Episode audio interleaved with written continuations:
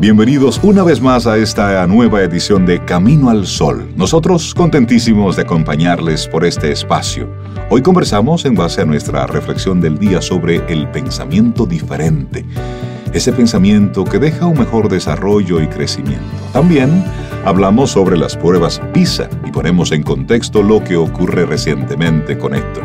Luego tendremos una conversación muy interesante con José Bretón sobre las habilidades conversacionales. Y para cerrar, nos acompaña Ana Logroño, especialista en programación neurolingüística. Con ella hablamos sobre cómo establecer metas de manera efectiva. Recuerda, estamos abiertos a preguntas, sugerencias. ¿Y por qué vía nos comunicamos? Bueno, nuestro correo electrónico hola arroba caminoalsol.do. Gracias por escucharnos y bienvenidos a Camino al Sol. Rey, Cintia, Sobeida, todo está listo para Camino al Sol. Bienvenidos.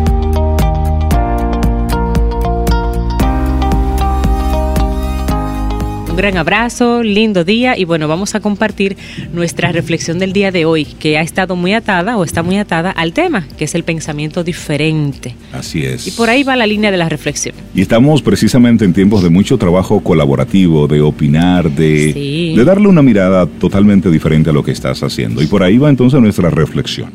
Inteligencia colaborativa, saber pensar con personas que piensan diferente. Ay, sí. Eso es un reto. Pero ahí hay una gran ventaja. Es que la inteligencia colaborativa ofrece un poder transformador al ser humano. Este tipo de competencia se da cuando las personas somos capaces de compartir ideas, pensamientos y enfoques con un solo fin, el bien común. Muchos consideran que este tipo de inversión mental es lo que más necesitan las empresas, las instituciones y cualquier escenario social de nuestra actualidad. Trabajar y pensar juntos por metas comunes es algo inspirador. Sin embargo, vamos a admitirlo. Lograrlo no siempre es fácil. Trabajar en equipo, por ejemplo, ya presenta sus dificultades y sus desavenencias. Asimismo, nadie nos ha enseñado tampoco cómo se desarrolla una mentalidad de colaboración, porque es algo como más bien reciente en términos de trabajo. Cómo se movilizan recursos internos como la creatividad, la motivación y el entusiasmo hacia los demás para lograr una armonía conjunta donde todos ganemos. Eso tampoco te lo enseñan. Sin embargo, tanto si queremos como si no, esa es la clave del futuro. Es la clave. Necesitamos no solo empresas y compañías más inteligentes. Es esencial contar con grupos de personas capaces de trabajar juntas, que pongan el ego a un lado, sin fricciones y desactivando ese pensamiento rígido que tantos muros suele poner al progreso del bienestar. Avanzamos por un presente y un porvenir cada vez más complejo, donde necesitamos sintonizar esfuerzos y recursos que vayan en una misma dirección. La pregunta es, ¿cómo lograrlo? La inteligencia colaborativa podría entonces ser el mejor ingrediente. Así es, y los pilares de la inteligencia colaborativa, porque todo siempre tiene como un sustento. En este caso, la inteligencia colectiva o la mentalidad de colaboración es un tema que ha interesado siempre a la psicología, la sociología y el mundo de la empresa. Es más, el campo de la biología lleva siglos estudiando este concepto al observarlo en el microuniverso de las bacterias y por supuesto en esos otros que nos pueden ser más cercanos y visibles. Por ejemplo, las hormigas, Rey. Sí. Bueno, pero un ejemplo, el comportamiento colectivo de los animales es sin duda el más llamativo de todos. Pensemos en los pájaros, las bandadas de pájaros, que van todos en una misma dirección, siempre perfectamente sincronizados.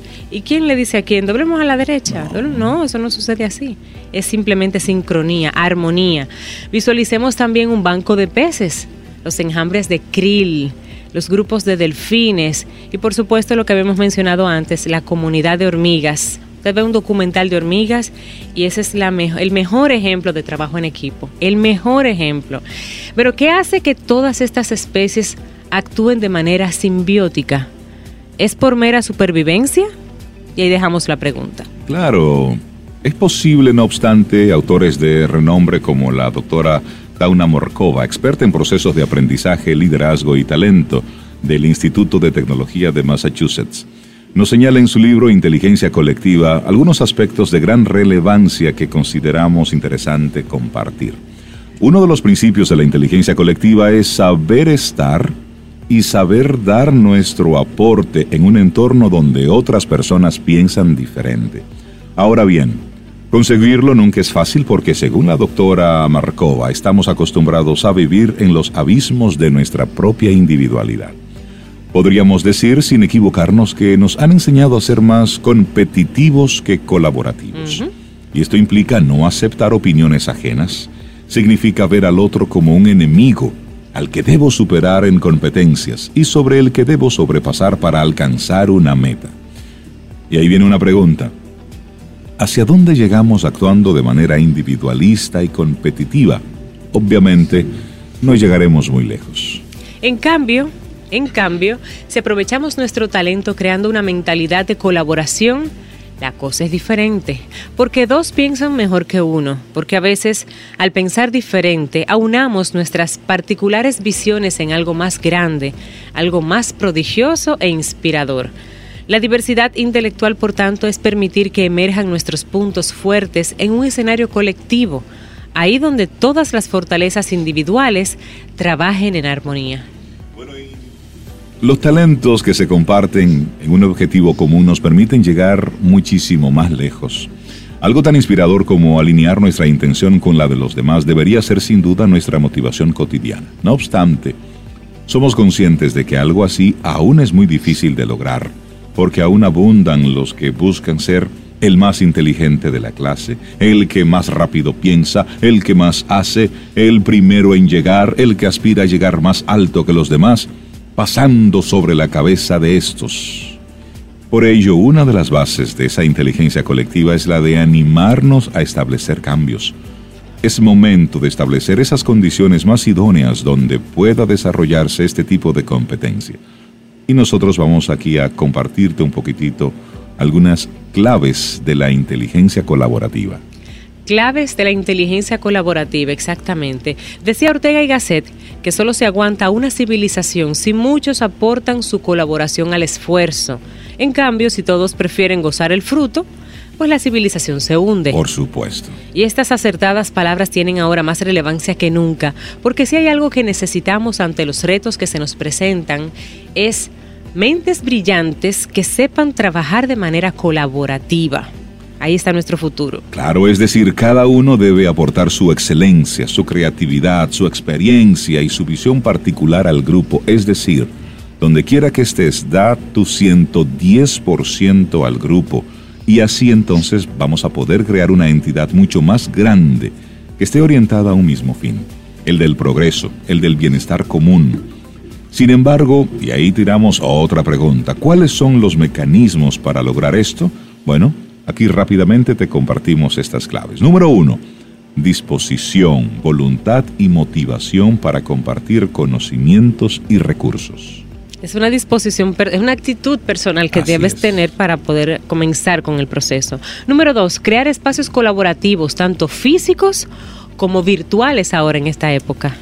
Otro más, saber crear una adecuada confianza con los demás, ahí donde no exista la competencia, el orgullo o el control. Es muy importante eso. Así es, y deben ser grupos, por tanto, basados en la horizontalidad y no en la verticalidad.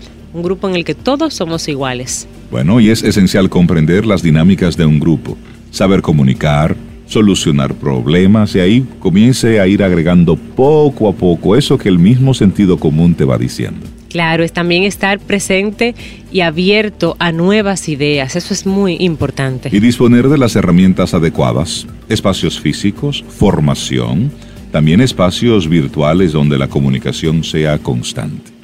Y finalmente, un elemento que se necesita y que engloba todo, digamos, es la actitud. Una actitud comprometida hacia el cambio, ahí donde pesen mucho menos los individualismos y más la visión de grupo, de una comunidad que sabe avanzar hacia un mejor progreso. Y hoy más que nunca esto es importante porque en los entornos laborales ya el jefe, entre comillas, no te dice qué vas a hacer y cómo vas a hacerlo. Le dice al equipo lo que necesita. Y el cómo, resuélvanlo ustedes, pónganse de acuerdo ustedes. Lo que quiero es resultado. Si hoy vas colaborar a tu trabajo con, con algún tema que no logras encontrar una respuesta, pues llega a la oficina, tómate un café y sal de la oficina. Sal de la oficina y siéntate con tus colaboradores y pregunta y plantea, tenemos esta situación, ¿cómo creen ustedes que podemos solucionarla? Y, oh sorpresa, te puedes ahí dar cuenta de cuántas soluciones posibles puedes encontrar ahí mismo, en la puerta de tu oficina. Y a lo mejor no te llega porque tienes la puerta de tu oficina cerrada. Claro. Es por eso que en estos últimos tiempos, esa clave del trabajo colaborativo, de el eliminar paredes, eliminar cubículos y trabajar más bien en, en una mesa abierta donde el que llega no puede identificar quién es el jefe, típico de las posiciones tradicionales donde hay una oficina forrada en madera, bien herméticamente cerrada, todo el mundo sabe que ahí es donde habita el jefe de ese espacio. Gran jefe indio. El gran jefe indio. Y, ya, y, la, y las no. nuevas generaciones han aprendido a trabajar uno al lado del otro sin perder la concentración, respetando el espacio personal. Claro. Si yo trabajo con música, co- tomando en cuenta la cortesía de ponerme mis, mis audífonos, audífonos porque mi compañero puede que no funcione igual, pero estas nuevas generaciones que están entrando al mercado laboral entienden eso y se ajustan perfectamente. El reto está en la generación que todavía está laborando, que va de salida, digamos, en el proceso de, del mercado laboral, pero que sigue ahí y hace esa conjunción con ellos. Ahí tenemos que adaptarnos un poquito todavía a nosotros. Y es la invitación que te hacemos hoy. Llega a tu oficina, abre la puerta de tu oficina, toma tu computadora y vete y a trabajar. Siéntate, siéntate ahí, en un mueble, comienza y pregúntate, siéntate al lado de un compañero. Si tienes algo o pregúntale, ¿tienes alguna situación que quisieras darle una mirada diferente? Déjame ayudarte. Trabajo colaborativo. Eso funciona. ¿Quieres ser parte de la comunidad Camino al Sol por WhatsApp? ocho cuatro nueve, siete ocho cinco, once diez. Camino al Sol.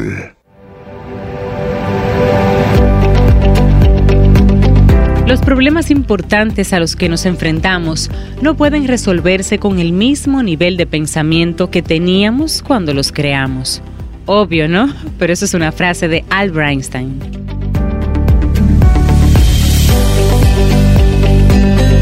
Bueno, y cambiando el tema, Rey, tú sabes que en estos días eh, se hizo el proceso de las pruebas PISA. Así es. Que realmente no nos dejaron muy bien parados, aunque el ministro de Educación dice en su alocución más reciente respecto al tema que, bueno, que él estaba conforme porque el proceso de educación y el cambio transformacional no sucede tan rápidamente y que más o menos tenemos los valores del dos mil quince, que, no, que por lo menos no retrocedimos. Son perspectivas, son formas de ver la, las cosas, pero eh, B B C Mundo retrata hoy un poquito de información sobre PISA precisamente y lo titula Lo que PISA no cuenta, cuatro deficiencias de las influyentes pruebas educativas que se realizan cada año a nivel mundial. Habla rápidamente así de lo que PISA no cuenta. Bueno, y PISA, recordemos, son las iniciales del Programa para la Evaluación Internacional de los Alumnos de la Organización para la Cooperación y el Desarrollo Económico, de la O C D E, el examen mundial de las habilidades de los estudiantes de quince años en elementos como lectura, matemáticas y ciencias, cada tres años y establece un ranking de países según el rendimiento en cada competencia. En las primeras ediciones, por ejemplo, Finlandia ocupó el puesto número uno. De hecho, se convirtió en el referente mundial en temas de educación por ello. Pero en las últimas eh, sesiones que ya han sucedido, pues dio paso a Shanghái, Singapur y Hong Kong, con sistemas educativos muy diferentes, pero muy bien valorados los chicos, porque pasaron muy bien. Y eso muestra que copiar los métodos de educación, sin tener en cuenta las características culturales de cada país, no necesariamente garantiza una mejora. Por ejemplo, ese es uno de los elementos. A pesar de la enorme influencia de PISA en la educación, existen críticas muy fundadas sobre su funcionamiento. Bueno, de hecho, vamos a compartir algunos puntos débiles de PISA con ejemplos referidos a temas de la propia evaluación que considera muy importante y cuya detección resulta bastante obvia. Por ejemplo, el número uno son los enunciados inadecuados. Para medir la oportunidad de aprender, PISA plantea preguntas sobre conceptos matemáticos como ecuación lineal o vectores, y el alumno debe elegir su respuesta entre las diferentes opciones. Por ejemplo, número uno, no lo he visto nunca. dos, lo he visto una o dos veces. tres, lo he visto varias veces. cuatro, lo he visto a menudo. cinco, lo conozco bien, entiendo el concepto. Entonces, La pregunta que hace el periodista que hizo esta investigación: ¿a qué opción debe responder un alumno al que le hayan explicado el concepto varias veces y que lo entienda bien? En consecuencia, las conclusiones de analizar las respuestas a ese ítem se refiere a lo que los alumnos creen que saben o a su exposición slash conocimiento de estos conceptos. Mm. Porque una cosa es tú haber visto un tema y otra cosa muy diferente es tú dominar ese tema. Correcto, es cierto, es cierto. Bueno, otra debilidad que encuentran es el sesgo cultural, precisamente. Un objetivo básico de la evaluación PISA es que sus instrumentos de medida sean aplicables y válidos en contextos culturales diferentes. En dos mil doce, para evaluar la familiaridad con conceptos matemáticos, incluyó trece reales, trece, trece reales y tres falsos. Número genuino, fracción declarativa y escala subjuntiva. Y esto posibilitó usar la técnica de preguntas trampa y elaborar el índice corregido FAMCONG, familiaridad con los conceptos matemáticos, es lo que significa FAMCONG. En contra de lo esperado, la relación de FAMCONG con las matemáticas es muy distinta al agrupar los países por zonas geográfico-culturales. En una gráfica que ellos tenían, pues se mostraba el conjunto de países europeos o anglosajones y por otro lado el resto de los países. Y ahí en esa relación, si el sesgo cultural se hubiese eliminado, las dos gráficas serían muy similares, pero en Europa y los países con cultura anglosajona, FAMCONG y matemáticas son independientes, mientras que en el resto de la relación es creciente y muy fuerte. Curiosamente, PISA no hace referencia alguna a estos problemas, ni empleó en dos mil quince estas técnicas de corrección. Y hay un tercer punto que también los investigadores destacan, y son los cambios en los cuestionarios y el seguimiento de los resultados. PISA señala la importancia de analizar la evolución temporal de sus indicadores. Sin embargo, son frecuentes los cambios en los enunciados y las definiciones de los índices sin que se explique la causa. Un ejemplo de esta situación se produjo al estudiar la relación de la enseñanza dirigida por el docente con el rendimiento. En este estilo docente priman las clases magistrales frente a la enseñanza basada en la investigación, caracterizada por trabajo por proyectos. En el dos mil doce, se empleó un cuestionario para matemáticas y otro muy diferente en el dos mil quince para ciencias. Ambos eran generales, sin preguntas específicas, ni de ciencias ni de matemáticas. Por otro lado, en el dos mil doce, la relación de la enseñanza dirigida por el docente en matemáticas con el rendimiento en esta materia es casi idéntica a la que tiene con ciencias y lectura. En el dos mil quince ocurre lo mismo con la enseñanza dirigida por el docente de ciencias. Y este resultado sorprende porque las tres materias se imparten de manera independiente, de manera diferente, lo que plantea dudas sobre qué realmente es lo que está midiendo el índice que PISA define para cuantificar lo que sería la enseñanza dirigida por el docente, o conocida por sus siglas como E D D. Y hay un cuarto, y es cómo PISA aborda los resultados inesperados. Así es.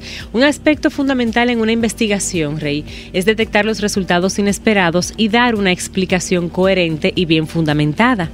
Sin embargo, es muy frecuente que ante este tipo de situaciones, PISA recurra a generalidades o explicaciones sin base en los datos del estudio, y eso lo dicen los investigadores. Por ejemplo, en la edición del dos mil quince, PISA compara la relación de las matemáticas con las metodologías de enseñanza, la dirigida por el docente y la basada en la investigación. En sus resultados obtiene una correlación de más cero coma treinta y uno. Cabría esperar, no obstante, que fuera negativa, pues tales metodologías son casi contrapuestas.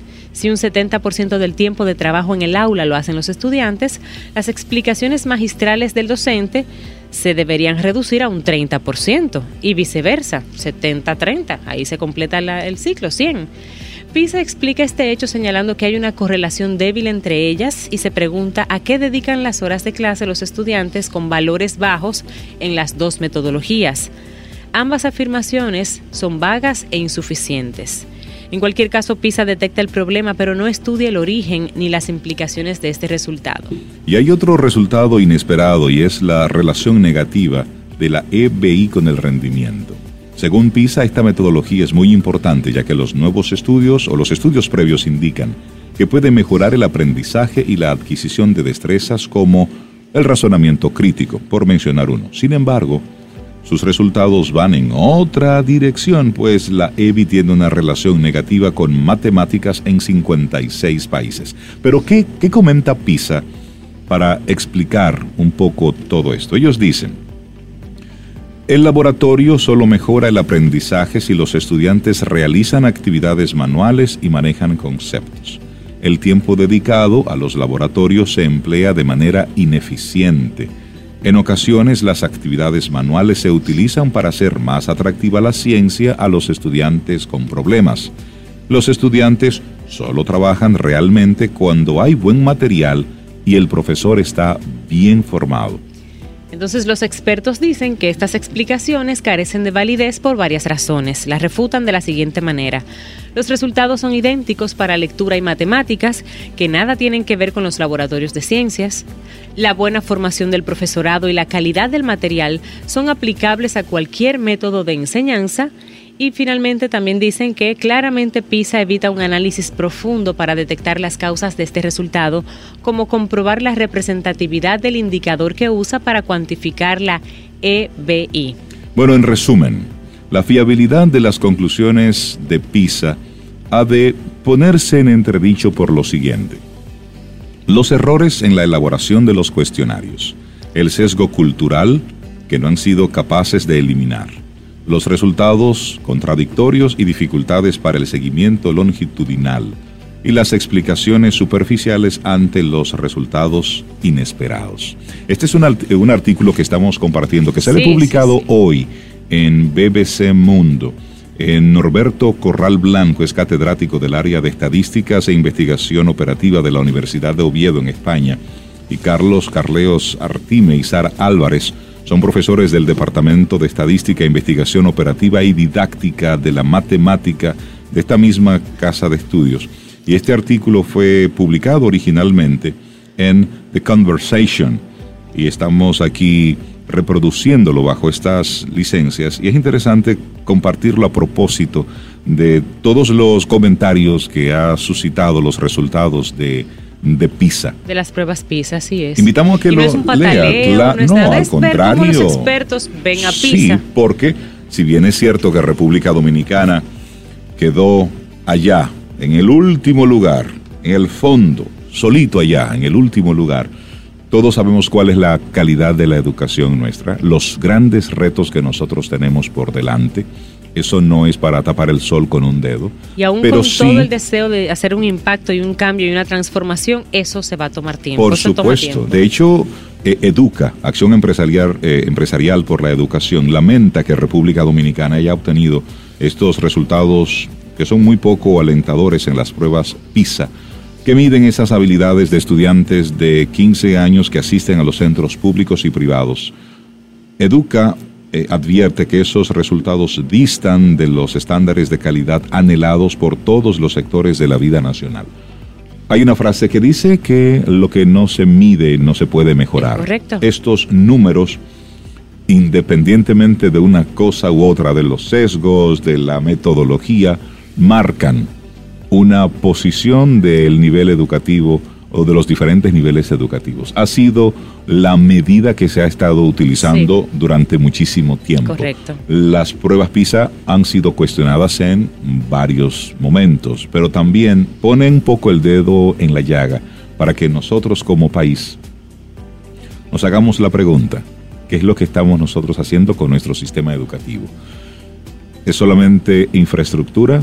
¿Es solamente una mejor condición salarial puntual a un docente? ¿Son más horas de el alumno en clase? ¿Cuál es la respuesta?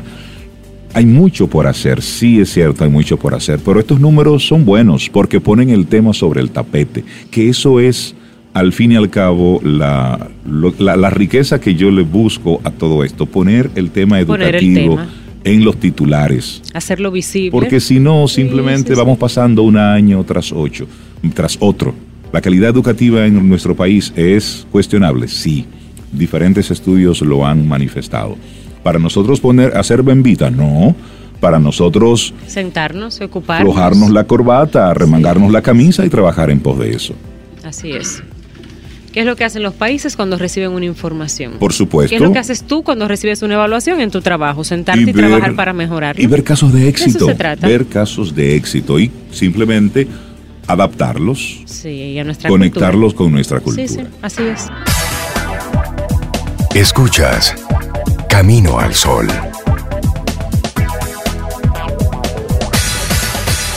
Muchísimas gracias por estar ahí. Por cierto, ¿cómo arrancó tu día? ¿Cómo te sientes? ¿Ya desayunaste? Conecta con nosotros a través de nuestro número de teléfono de WhatsApp. Así es, mira, ocho cuatro nueve, siete ocho cinco, once diez. Cuéntanos, ¿cómo va tu día? Y yo, dice, y yo decía que si desayunaste, pero ya llevaste a los niños al colegio, ya estás llegando a tu oficina. ¿Cómo vas? ¿Llegaste ya a la universidad? Cuéntanos, compártenos. Y si tienes que llamar a gente a cobrar, no los llames hoy. No, dale un chance. Todo eso se puede hacer. Ah, todo eso. Sí, porque hay protocolos. Tú puedes decir que no, pero de la mejor forma posible. Le damos los buenos días, la bienvenida a José Bretón, a un nuevo colaborador. En este dos mil diecinueve. En una ocasión él se hacía llamar un experto en conversaciones, luego trabajaba el desarrollo ejecutivo, pero ahora en esta nueva etapa quisiera conocer de nuevo a nuestro buen amigo. Y ex señores, colaborador y nuevo colaborador. Señores, eso José es bullying. Bretón, eso es buen bullying día. Al aire. Hola, no. Muy buen día. Un gusto, Reinaldo, Cintia. Qué, qué bueno Ay, tenerte por aquí otra vez. Solo te veía en televisión. ¿eh? José tenía unos compromisos que realmente to le tomaron mucho tiempo de sí, este sí, año. Él pidió una licencia. Proyecto, él tenía esta, esta licencia. Pedí, para... Hay un chancecito. Sí. Muchas gracias. Para mí un gusto realmente eh, participar en Camino al Sol. Esto es un aprendizaje interactivo, múltiple, diferente. La gente, eh, lo expreso muchas veces, no se imagina lo que hay que hacer para sentarse porque amerita una preparación previa. Claro. Y sobre todo la espontaneidad del, del, del programa me encanta porque también me reta. Tengo amigos enfrente acá como que me ayudan a desarrollarme a propósito.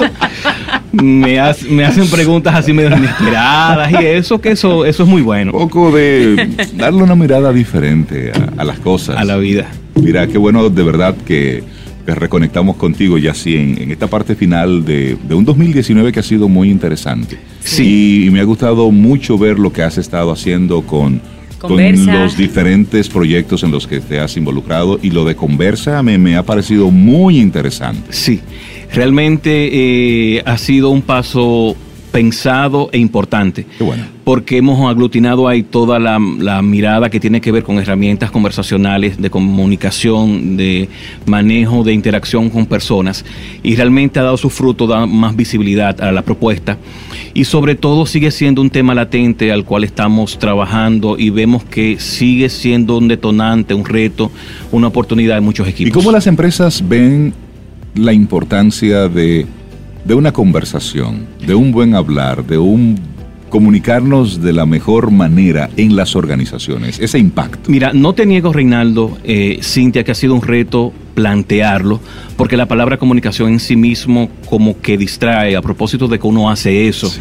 pudiera considerarse como algo obvio y tradicional.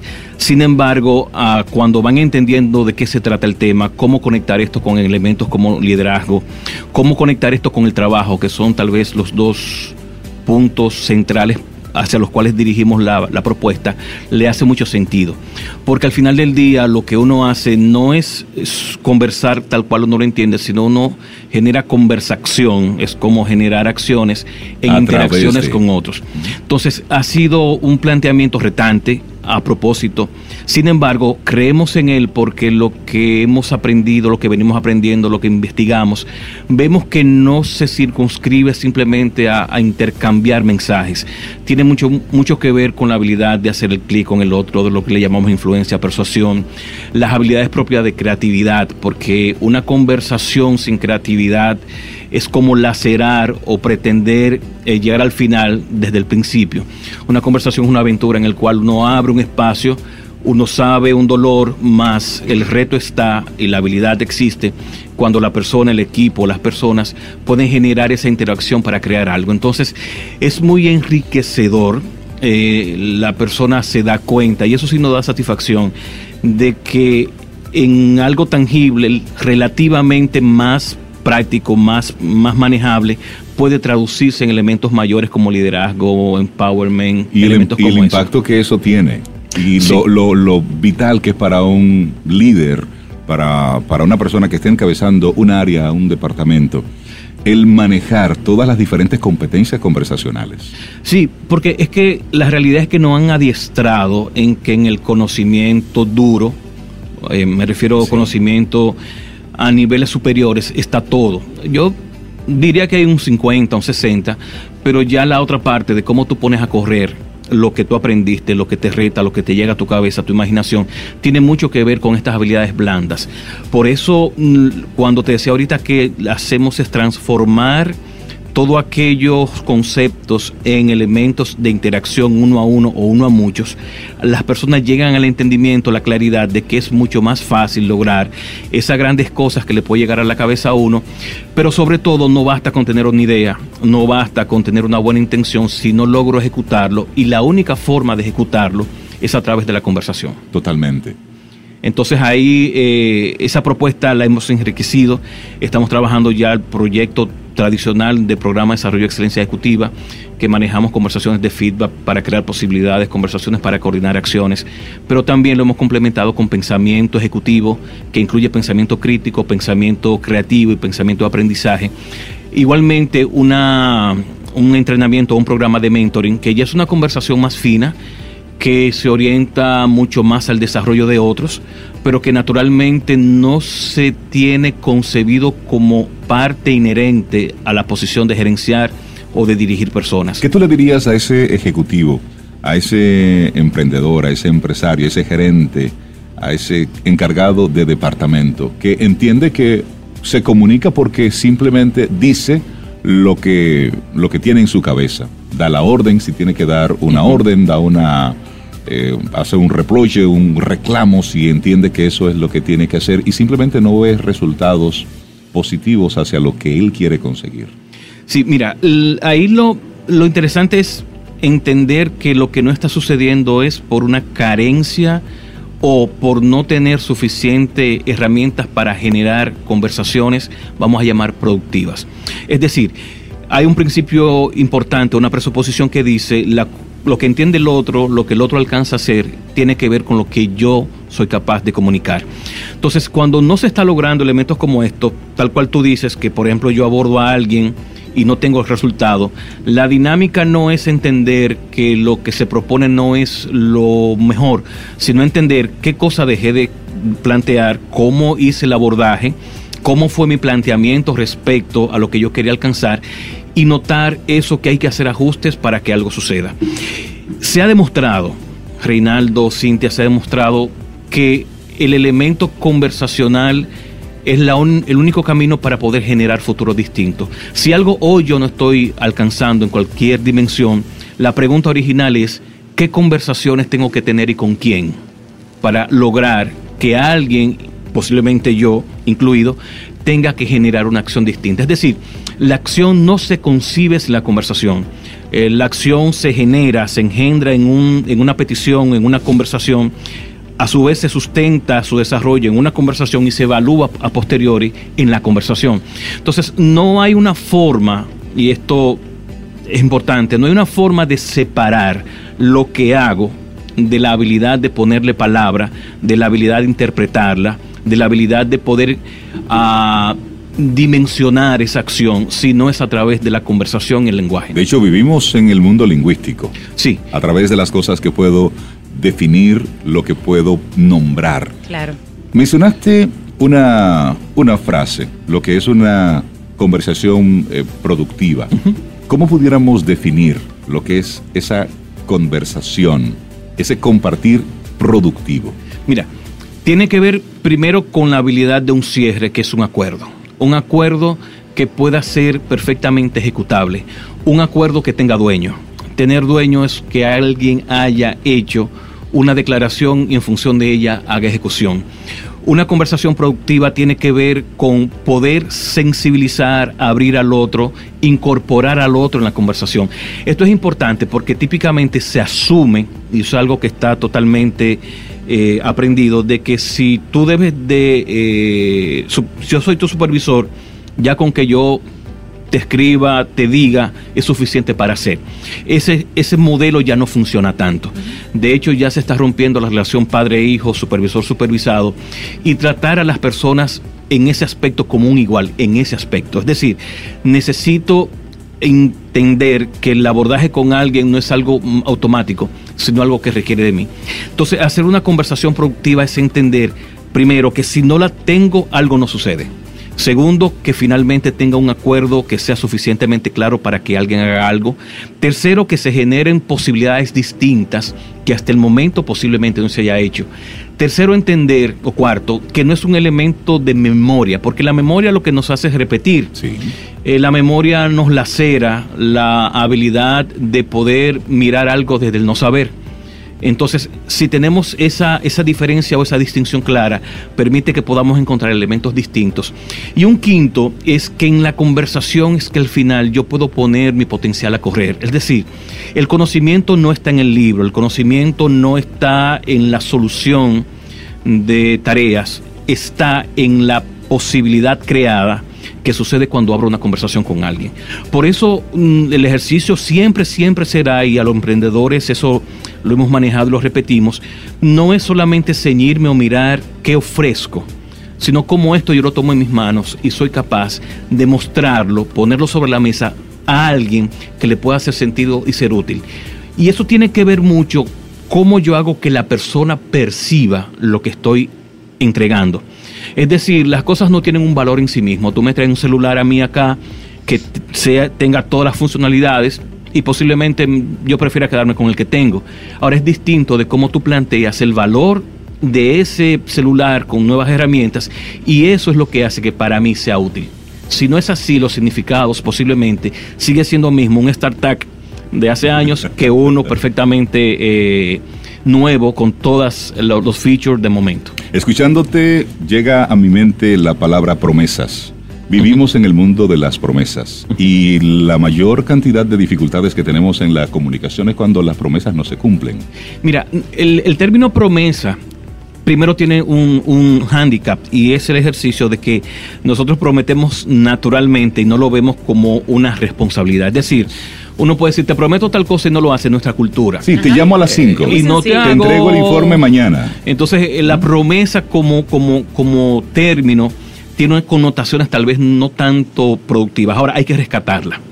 De hecho, es una palabra, es un concepto, es un elemento que distingue al ser productivo y el no productivo. Una organización, por ejemplo, que se maneja por promesas, que tú ves que las personas se desviven por las promesas, que cuando dicen te prometo equivale prácticamente a hacerlo, Exacto. o te da la garantía, la tranquilidad de que será ejecutado, es otra cosa. Por eso el término tal cual tú dices, promesa es un compromiso que hago contigo, no solamente de palabra, sino que se espera que haya una acción que lo valide. Y ese, eh, vuelvo a repetir, ese elemento, concepto de promesa hay que rescatarlo, hay que darle valor, hay que darle vida, hay que distinguirlo. Nuestra sociedad, nuestra cultura, nuestras casas, familias, necesitamos darle carácter a estos elementos porque es lo único que hace la diferencia de sociedades desarrolladas y no, uh-huh. de sociedades que puedan tener individuos realmente que quieran y puedan aportar. Por ejemplo, en una relación de familia, de casa, cuando no hay promesas, peor aún, cuando hay promesas y no se cumplen, equivale prácticamente a inestabilidad, desastre o no comodidad en la funcionalidad que pueda tener la organización. Entonces, eso eh, a propósito de tu comentario, Reinaldo, es lo que a nosotros como propuesta nos da muchísima vitalidad, porque entendemos que posiblemente en este A B C es que estamos estancados. No estamos solamente o necesariamente estancados en el más reciente modelo de liderazgo que se yes. creó en Stanford. No es por ahí. Estamos atascados en, la, en estos elementos tradicionales sencillos que me parece que por la sencillez eh, que dan han llegado uno a pensar que son fáciles, pero amerita una disciplina. Y eso es lo interesante de llevar este tema a lo interno de las organizaciones. Sí. A veces que creemos que solución de conflictos, manejos de momentos de crisis, y comenzamos a ponerle nombres eh, complejos, nombres que pueden sonar hasta una especie de etiqueta de marca.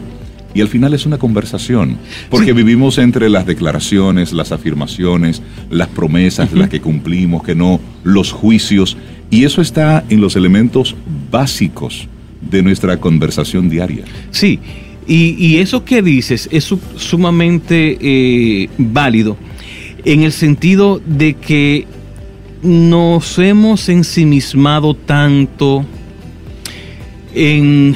Estoy pensando, gente, ayúdenme, denme un chance. Nos hemos ensimismado tanto en los nuevos modelos. Sí.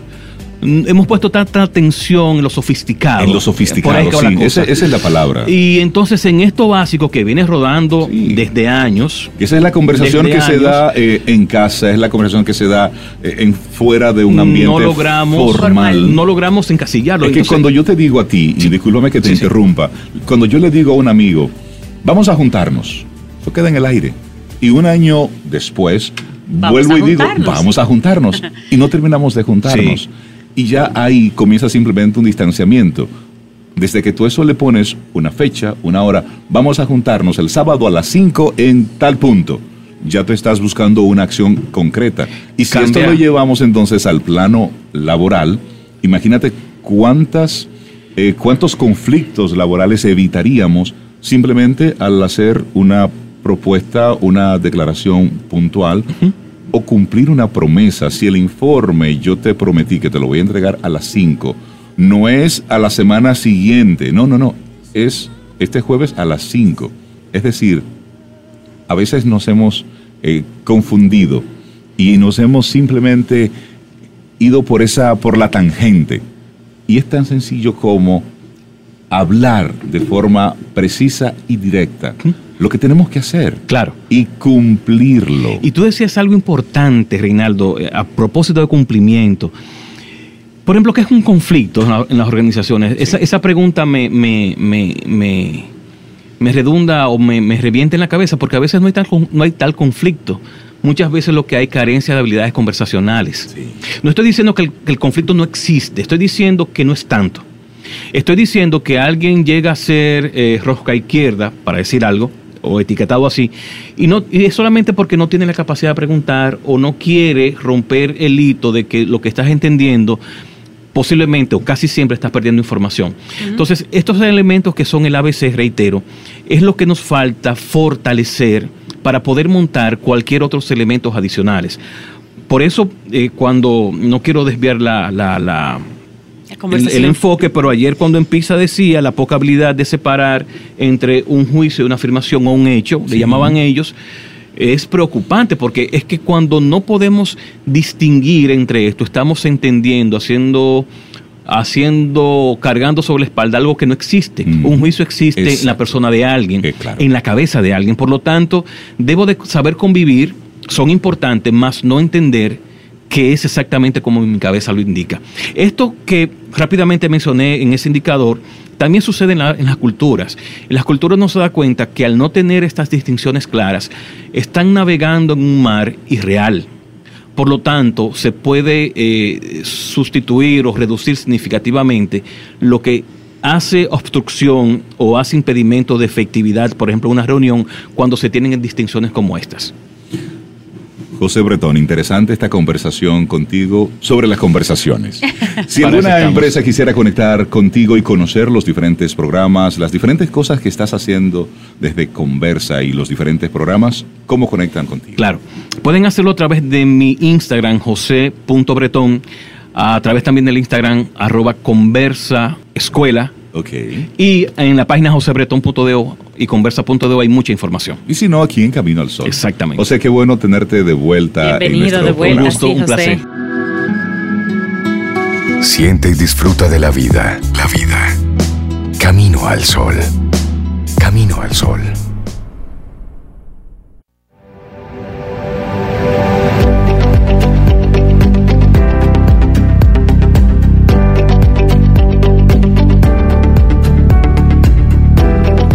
Sin reflexión vamos a ciegas en nuestro camino, creando más consecuencias no deseadas y sin lograr nada útil. Esto es si caminamos sin reflexión. Una frase de Margaret Wheatley. Gracias por estar conectados con nosotros. Esto es Camino al Sol. Bueno, y nosotros estamos muy contentos de, de recibir a nuestros amigos de Seguros Sura República Dominicana en nuestro segmento Quien Pregunta Aprende con Escuela Sura. Y hoy tenemos a un profe que está repitiendo, ya forma parte así de la planilla oficial de nuestros profes aquí en Seguros Sura. Y bueno, le damos la bienvenida y los buenos días a Cristian Cartagena, gerente de reclamaciones, riesgos generales en República Dominicana. Cristian, buen día, bienvenido a Camino al Sol. Buenos días, Cristian. Buen día, Reinaldo, buen día, Cintia. Gracias por permitirnos estar aquí. Hoy venimos con un tema muy interesante. Dígame, un sí, tema que sí, po sí. solo por el título me quedo sin palabras. El seguro marítimo y la reclamación por avería gruesa. Señor. Mira, muy interesante. El otro día salió en el periódico un buque que se hundió lleno de vehículos. Sí, correcto. Y todo eso fue, bueno, no fue pérdida, me imagino. Pero cuando ves cosas así es que dicen, mira, uno piensa que, el, que la, la transportación, el transporte marítimo es muy seguro. Eso de un seguro marítimo puede ser opcional porque son barcos que toman muchas precauciones en rutas que ya se conocen. Pero no, cualquier cosa puede pasar en alta mar. Ese buque se hundió completo con todo lo que llevaba. Sí mismo. Y como tú dices, a veces uno piensa que el... que no es necesario un seguro, porque entendemos que la parte del transporte marítimo es, muy, es un tema que no tiene ningún tipo de, de imprevisto. Sí. Pero podemos, hoy veremos cómo hay diferentes tipos de eventos que no se pueden pre predecir y el impacto que tienen, no solamente para, para un cliente, sino para todos los clientes que tienen la mercancía en, en ese barco. Iniciemos entonces, Cristian, con, con eso, definiendo rápidamente qué es el seguro marítimo. El seguro marítimo es una póliza que está diseñada para cubrir lo que es la mercancía que se, es transportada en el mar. Es decir, desde el que sale de un puerto hacia el otro o en su defecto desde que sale del puerto hasta que llega al punto final o el almacén del cliente. Esa póliza eh, está diseñada con dos tipos de cláusulas, una cláusula A y cláusula B, que son donde se definen las coberturas de la póliza. La cláusula A es aquella que te va a cubrir todo lo que no está debidamente excluido. Eh, y la cláusula B está enfocada para, para mercancía que viene en... En el, en el barco que no están, eh, eh, que tienen un, un almacenaje abierto y están expuestos a lo que es el, el medio ambiente como tal. Es decir, las cosas que se transportan a, a granel. Oh. Eh, correcto.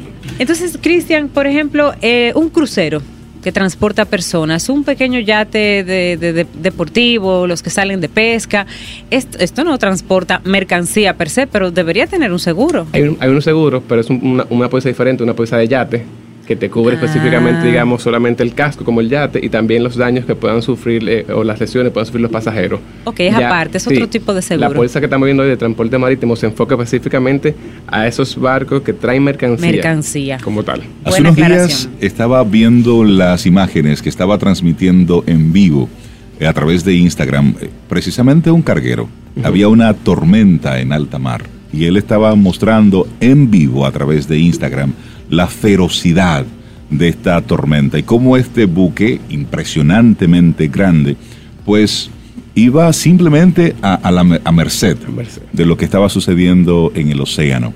Y te pregunto, ¿qué riesgos cubre el seguro de transporte marítimo? Mira, inclusive tú, tú pones un ejemplo que yo le voy a poner más uh-huh. adelante, el tema de la tormenta, pero por ejemplo, la póliza de transporte marítimo, de, de, transporte marítimo te cubre específicamente daños. eh, Te voy a dar dos ejemplos. Okay. Los daños sencillos, que son los daños estándar, que son daños de, de los que la cover, de eh, mercancía que se caen, okay. que se pueden mojar, y ese tipo de, de daño está cubierto en lo que es un reclamo normal. Ahora bien, el tema de la avería gruesa, que es lo que vamos a ver hoy, sí. esos son casos que son muy atípicos, no son muy frecuentes. Y el tema de la tormenta es un buen ejemplo.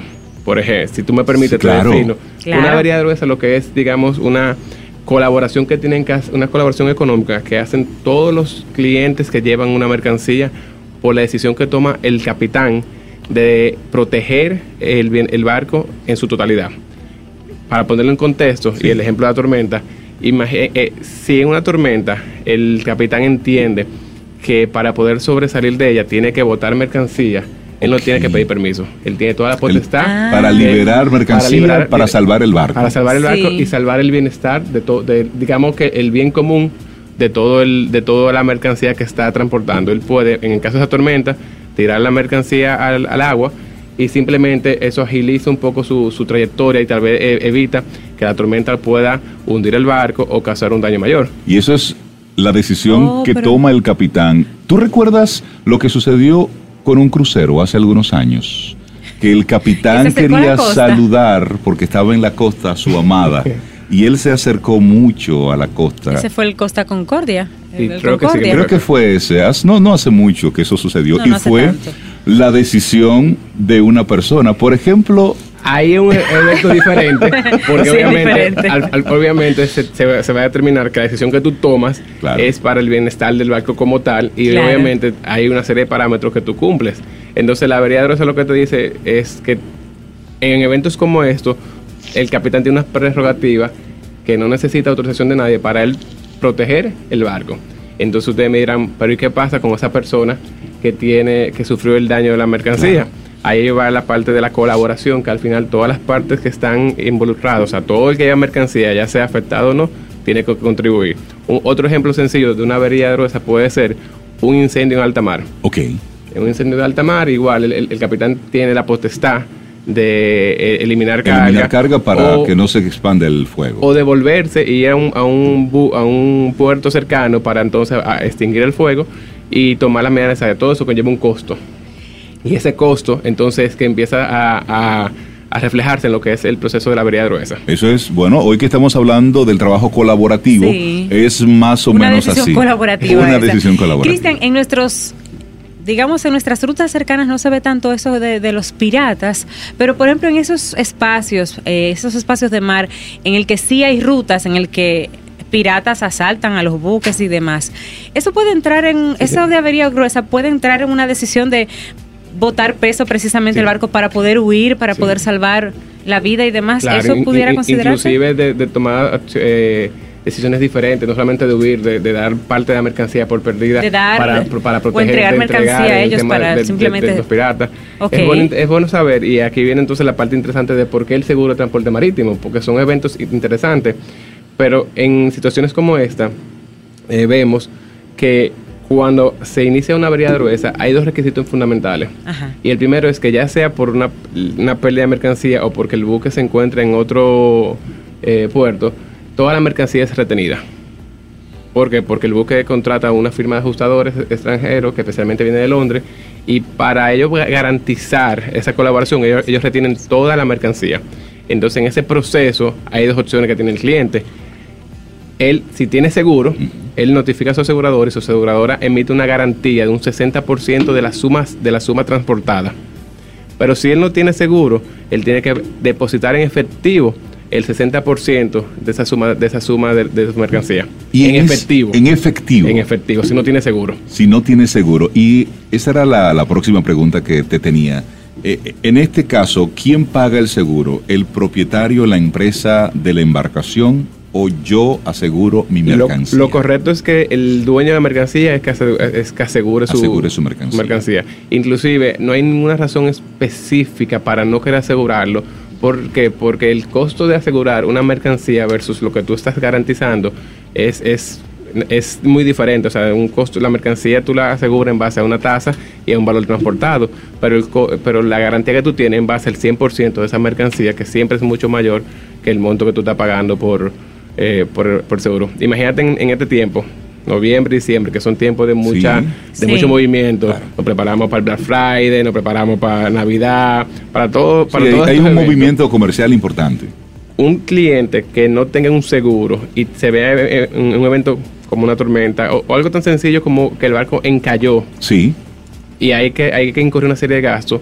Si él no tiene seguro, tiene que pagar el sesenta por ciento de la suma transportada en efectivo en una cuenta para que le liberen la mercancía. Pero eso desestabiliza cualquier empresa. Por eso la importancia del seguro, porque la aseguradora te da entonces la tranquilidad, no solamente del conocimiento del proceso, porque la liberación de la garantía es la primera etapa. Después viene una etapa de un arbitraje en, eh, internacional, donde se determinará cuál va a ser la, el porcentaje que tú tendrás que pagar en base a la, al daño que general, porque como que se suma todos los gastos, todos los daños, y entonces cada quien va a pagar indistintamente, haya responsabilidad o no, en base a un porcentaje. Óyeme, interesante. ¿Qué tipo de documentación tiene que aportar la persona que quiera sacar un seguro de esta naturaleza? Lo importante es el, el costo de la mercancía, eh, los datos de la mercancía, el tipo de mercancía, el valor que va a transportar, y en base a eso tú tienes tu póliza de seguro, que se, tú, te, tú vas a pagar en base a una tasa a ese monto transportado. Oye, ¿se contrata por evento en particular o si hay alguien que todo el año está importando dos, y usando el transporte marítimo puede formatos. hacerlo? Okay. Hay un formato que tú puedes eh, hacerlo por evento, por evento, y hay una que es una póliza de transporte abierta que tú dices, bueno, yo transporto X monto anual y tú simplemente tienes que declarar cada transporte y pagas una prima general por eso. Mucho que, hemos, detalles, mucho, mucho que hemos todavía. aprendido hoy con Cristian Cartagena García, gerente de reclamaciones, riesgos generales en República Dominicana de Seguros Sura. Muchísimas gracias, Cristian, gracias a ustedes por compartirnos este tema, el seguro marítimo y la reclamación por avería gruesa. Sí, interesante el tema. Tengo... Y feliz Navidad. Gracias, feliz Por Navidad si no nos vemos antes de terminar el no año. No es muy temprano para las para felicitaciones. Cristian, no, no es temprano. temprano. Tú vuelves a ver a Cristian la semana que viene, tú no sabes. No, no, feliz Navidad. A partir de ahora tener, todo el mundo, feliz Navidad. Voy a preguntarle a Sura si tiene algún seguro que yo pueda contratar aquí en Camino al Sol. ¿Tú viste eso? Yo, yo he sido agraviado. Te voy a poner tu demanda en Seguro Sura. Cristian, muchísimas gracias. Pase un buen día. Un abrazo. Bye, bye. Cuídense. Estás escuchando Camino al Sol.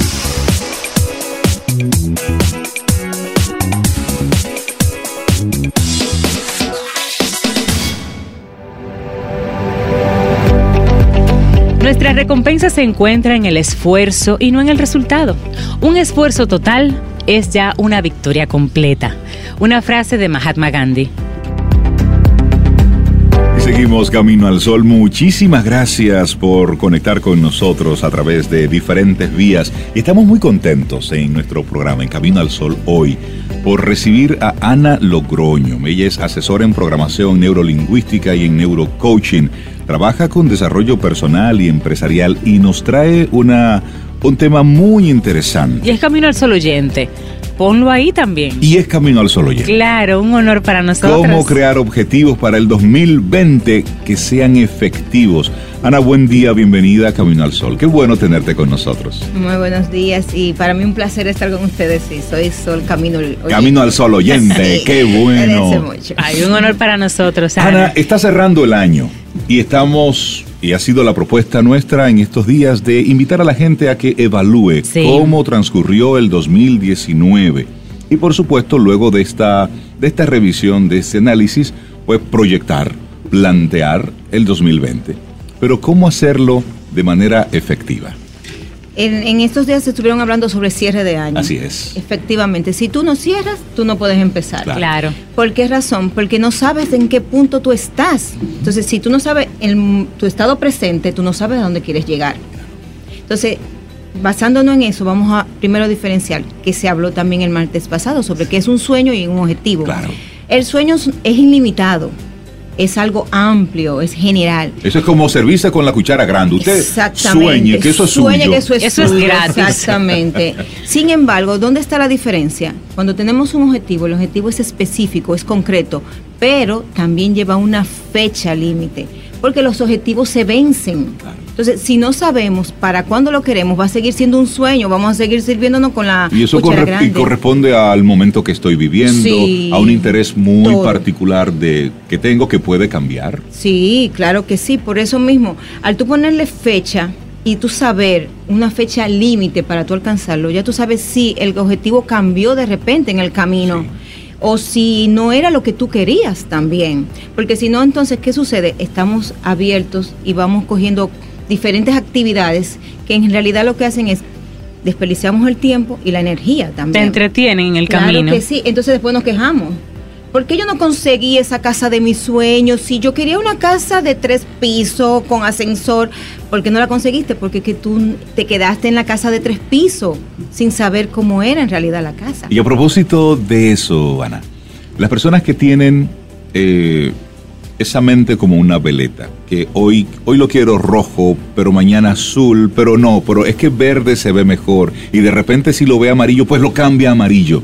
Entonces vamos saltando de una cosa a otra y entonces comienzo la ruta hacia, pero luego comienzan los desvíos, comienzan sí. las distracciones. Entonces, por eso cuando hablamos de un objetivo específico, vamos a, a, a, a, a detallar. Por ejemplo, quiero una casa.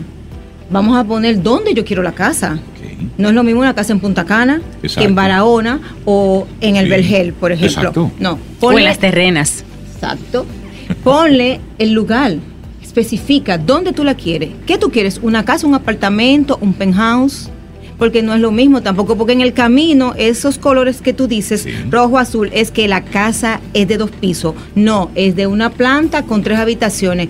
No, no, no, prefiero un apartamento. Esos son los colores que nos van dispersando, claro, porque al final de cuentas no sé lo que quiero. Inclusive, yo recomiendo, ve al sitio, busca una casa que te guste, tírale una foto y ponla en tu refrigerador y míralo todos los días. Obsérvalas. Un mapa de sueños, que es la época del año en que la gente arma su mapa para ir, de sueños. Para ir fijando. Claro, yo recuerdo eso, un documental que se llama El Secreto, que si usted no lo ha visto, véalo, una buena época para sí, verlo. Un buen en El Secreto verlo. Había un señor, de los que salen ahí como dando un testimonio, que él decía que él se enamoró de una casa en una revista y él la recortó y la puso en el mapa de sueños de un uh-huh. año específico, pero la tenía en su estudio y la veía con cierta frecuencia, hasta que la guardó. Se mudó y la guardó. Y un buen día, buscando entre los cajones, saca ese mapa específico y la, la casa de la fotografía de la revista era su casa actual. Era la en la que él estaba viviendo. Él había crecido su empresa y una... lo pudo hacer. Simplemente tú pones un programa de radio donde tú quieres ir, pero hoy no tengo, hoy, no, hoy estoy trabajando en otra cosa, pero yo quiero ir a Camino al Sol. ¿Cómo yo lo voy a hacer? ¿Y cuándo yo voy a ir? Hasta que de repente, hasta que, ah, hasta que de repente sucede. Un día... Sí, simplemente mando un simple email y de todos los lugares que, envi- que, que envié, quien me responde primero es aquí. Y yo dije, he aquí, mira, es que los sueños se cumplen, claro, pero tienes que ponerle, tienes que ser específica. Yo no puse que yo quería ir a otro programa, yo quería venir aquí, compartir con ustedes y conocerlo. Y aquí estoy. Y gracias por ello, Ana. Y ahí conecto con otra pregunta, y más bien es una frase que dice, ten cuidado con lo que deseas. Claro que sí. Puede ser realidad. Claro que sí, es que todo lo que queremos eh, eh, se hace realidad. La programación neurolingüística nos enseña ah, el poder que tiene nuestra palabra y nuestra imaginación. Así es. Todo lo creamos, primero en nuestra mente, y le, después lo hacemos realidad con, cuando vamos decretando lo que, lo que vamos haciendo. Entonces, eh, ahí te diría, yo utilizo mucho una frase y es, eh, si no sabes para dónde vas, ya llegaste. Ya llegaste. ¿Por qué? Porque no tienes ideas. Entonces, vivimos quejándonos porque es que no, no sé lo que quiero. Y primero tengo que saber qué yo quiero para entonces poder proyectarlo. Y ese camino, dividirlo en pasos. Es decir, vemos la casa sí. en el lugar definido con la mayor cantidad de detalles posibles, sí. pero vamos a llegar ahí paso a paso. Paso a paso, claro. Por ejemplo, yo tengo que saber si yo tengo las habilidades necesarias para yo poder llegar. Sí. Y las condiciones, porque comprar una casa de X cantidad de dinero va a depender de mis ingresos, cuánto yo he ahorrado, cuánto yo puedo invertir en eso. Correcto. Otro punto... Hay que ser realista. Hay que ser realista. Eso es muy importante en nuestros objetivos. Ser realista, porque es hermoso soñar, pero vivimos en una realidad. Claro. Entonces, otra cosa es también... Eh, ok, tengo la casa, ¿verdad? Tengo mi, mi idea. En el tiempo que yo lo voy a hacer, yo tengo un buen trabajo, pero de repente este buen empleo o este buen emprendimiento que yo tengo no me genera lo suficiente. Yo no puedo ponerme de límite un año para comprar la casa. No, claro. Tiene que ser dos años. Tengo que ser realista a mi condición, a lo que yo tengo ahora. Y debe ser medible. O sea, yo debo de saber cuántos pasos yo estoy dando para llegar a esa casa. Por ejemplo, lo primero sería salir a ver el sitio y buscar una casa que a mí me guste y tomarle esa foto o llevármela en mi mente. Para que el objetivo sea concreto, concreto. digamos, Ana, ¿verdad? Que el objetivo sea bien concreto. Bien concreto, para que puedas claro. planear en base a algo bien en, concreto. Claro, porque ya yo sé, si ya yo sé que yo quiero una casa de dos habitaciones en determinado área, yo sé ya cuánto cuesta. Porque si no lo sé, entonces... Y a eso le voy poniendo números. Números, claro. Entonces, ya yo sé la casa, ya yo le tomé una foto, ya yo tengo a dónde. ¿Qué yo debo de seguir haciendo? Evaluarme yo. Ok, necesito subir de puesto para alcanzar más dinero. Yo tengo las habilidades para... Entonces, ¿qué ese, tengo que hacer para esto? Para esto. Yo estoy emprendiendo. Ok, entonces, yo tengo que ampliar entonces mi cartera, mi cartera de clientes que yo voy a hacer para entonces, hacerlo. Entonces, cada una de esas cosas sirve para alimentar...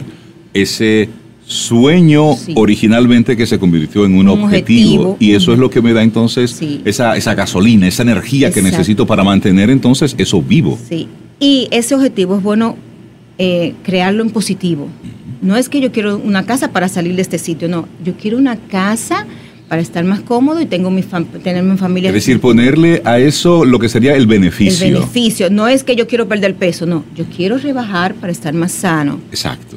Eh, yeah. Otra es que cosa, es diferente. Exactamente. Y otra cosa, hay que ser flexible en el camino.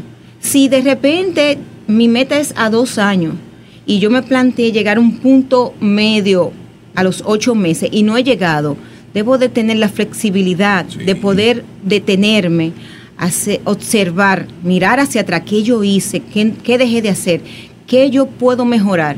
No, porque nosotros a veces tendemos a culparnos, no llegaste, no hiciste, ¿qué pasó? Y sacamos el látigo de inmediato. De, de inmediato. Entonces, no, no, no, hay que, debemos ser un poco amables con nosotros mismos y reconocer, bueno, pero yo he hecho tantas cosas, bueno, claro, se me cayó, porque hay, hay situaciones que después que tú armas todo, hay una situación de fuera que puede afectarte de repente. Por supuesto.